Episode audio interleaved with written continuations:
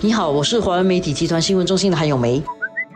你好，我是新闻中心的何希薇。有一个新闻其实挺有趣的，就是在三井道那里的这个优美里公寓啊，日前进行保安服务招标活动的时候呢，招标文件上列出了一些条款，让人家觉得是涉及了这个种族和年龄方面的歧视啊，所以就引起了风波。这个事情挺特别的，为什么？因为公寓的招标文件里面有特别标明啊，这个保安人员会说华语。有时候我们从某个程度来看的话，可能因为居民有很多只会说华语，不会说其他的语言，所以他可能有这个需要，所以他就把它列出来。但是有这个需要不一定要必须规定有人会讲华语。其实你在这个招标的文件上面注明。你这个工作，你可能会需要用到华语，我觉得这就足够了嘛。同样的，这个招标的这个文件哈，也提出说，那个年龄方面啊，不要是二十一到六十岁以外的，也就是说，他只要二十一到六十岁的，不可以超过六十岁，因为二十一岁以下也大概不多了，你就不要超过六十岁以上的保安员，这是年龄歧视。这个。文件哈，它出现这个启示性的这样的一些意味，是由保安协会发出来的一个一个信息啦。啊，为什么保安协会会觉得有需要这么做呢？当然就是他们觉得说现在的法令并不能够阻止这样的一些做法，所以现在的法令呢，如果我们说 tough fact，就是劳资政三方啊联盟来讲哈，他们基本上是会制定。一些指导原则，但是呢，它没有牙齿，它没有那个法律的约束性，所以呢，这也是为什么总理在群众大会上就有讲说，接下来呢，要给这个 t a f e 呢更多的牙齿啦，把他的一些条款纳入这个法律里面，让他呢至少是一个可能可以惩罚，就是罚款也好啦，规范人家的行为的这样的一个做法。因为很多是时候，我们是希望说，人们看到一些指导原则，就会遵循那个指导原则。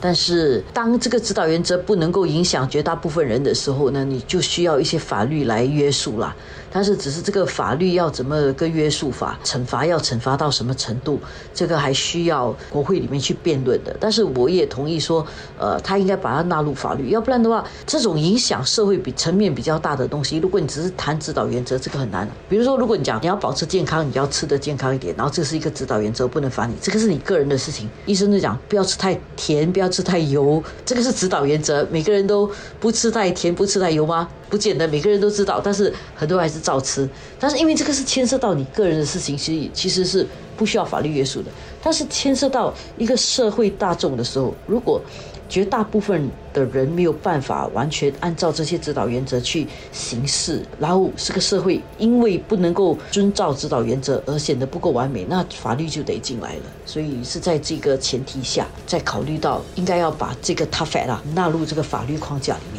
另外一点就是说，因为我们如果看周围的国家也好，或者更远的国家也好，哈，好些国家在这个反歧视，就是职场的反歧视方面，其实也制定了好些法令啦。如果说你要请外国人，有好些国家就有这样的一些法令，说好你要请外国人之前，你要先放这个广告，证明说你是有优先考虑当地人呐，或者就是说啊，你要至少在啊请这个外国人之前。哈，不要说去裁退一大堆人。所以，如果我们看其他的国家都有不同的这些法令约束人家的行为哈，那新加坡这样一个先进的国家哈，其实在这方面其实也应该与时俱进的。主要是因为新加坡确实是存在了这个请外地人跟请本地人之间里面有一点小的意见不同的地方。所以本地人如果觉得自己在新加坡找工作受到了歧视，就会让人们很不开心，而且觉得很不公平。所以需要有这个限制雇主啊对本地员工歧视的这种条例。但是这个限制雇主对本地员工歧视，其实不只是条例的问题，因为只要收入上面跟要求上面。还是有差距，技能方面有差距的话呢，我们觉得雇主不应该对本地人歧视。但是反过来，雇主也觉得说，如果本地人的能力或者是各方面没有达到，但是需要支付很高的薪金的话，他们也会觉得这个对雇主来讲也是辛苦的嘛。所以这个整套东西是有很大的配套的。第一，本地人也要把自己的技能提高到能够符合。这个市场需要的水平。第二，政府在条例上应该设定一些东西来保护本地人不受歧视。然后第三，当然就要给雇主指导原则，如果他们不遵循的话呢，就要有一点法律的约束，使到他能够回到框架底下去。所以我们一直都说法律也不外人情啦，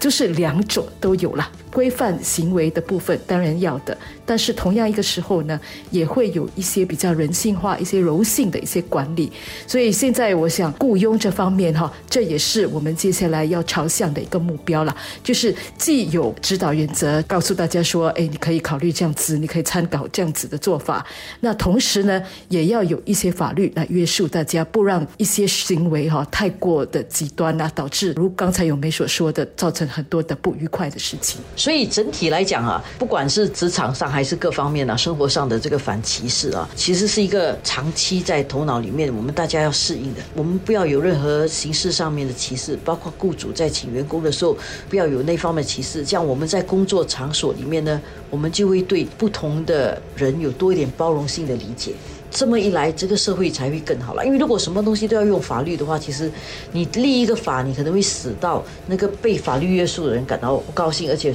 感到受约束嘛。完全用立法的方式来做是不好的。但如果说每个雇主或者每个人在行为上，我在聘请员工的时候，我能够把这个问题想清楚一点，然后每一个人在工作的时候，不要太过人以群分啊，不要太过说这个人非我族类，或者是这个人年纪太大，不要用这种观念把每个人想成每个人自己固有的价值，每个人自己自身该有的价值，让他价值发挥到最大。我想这个歧视的问题就比较可以从根源上去化解。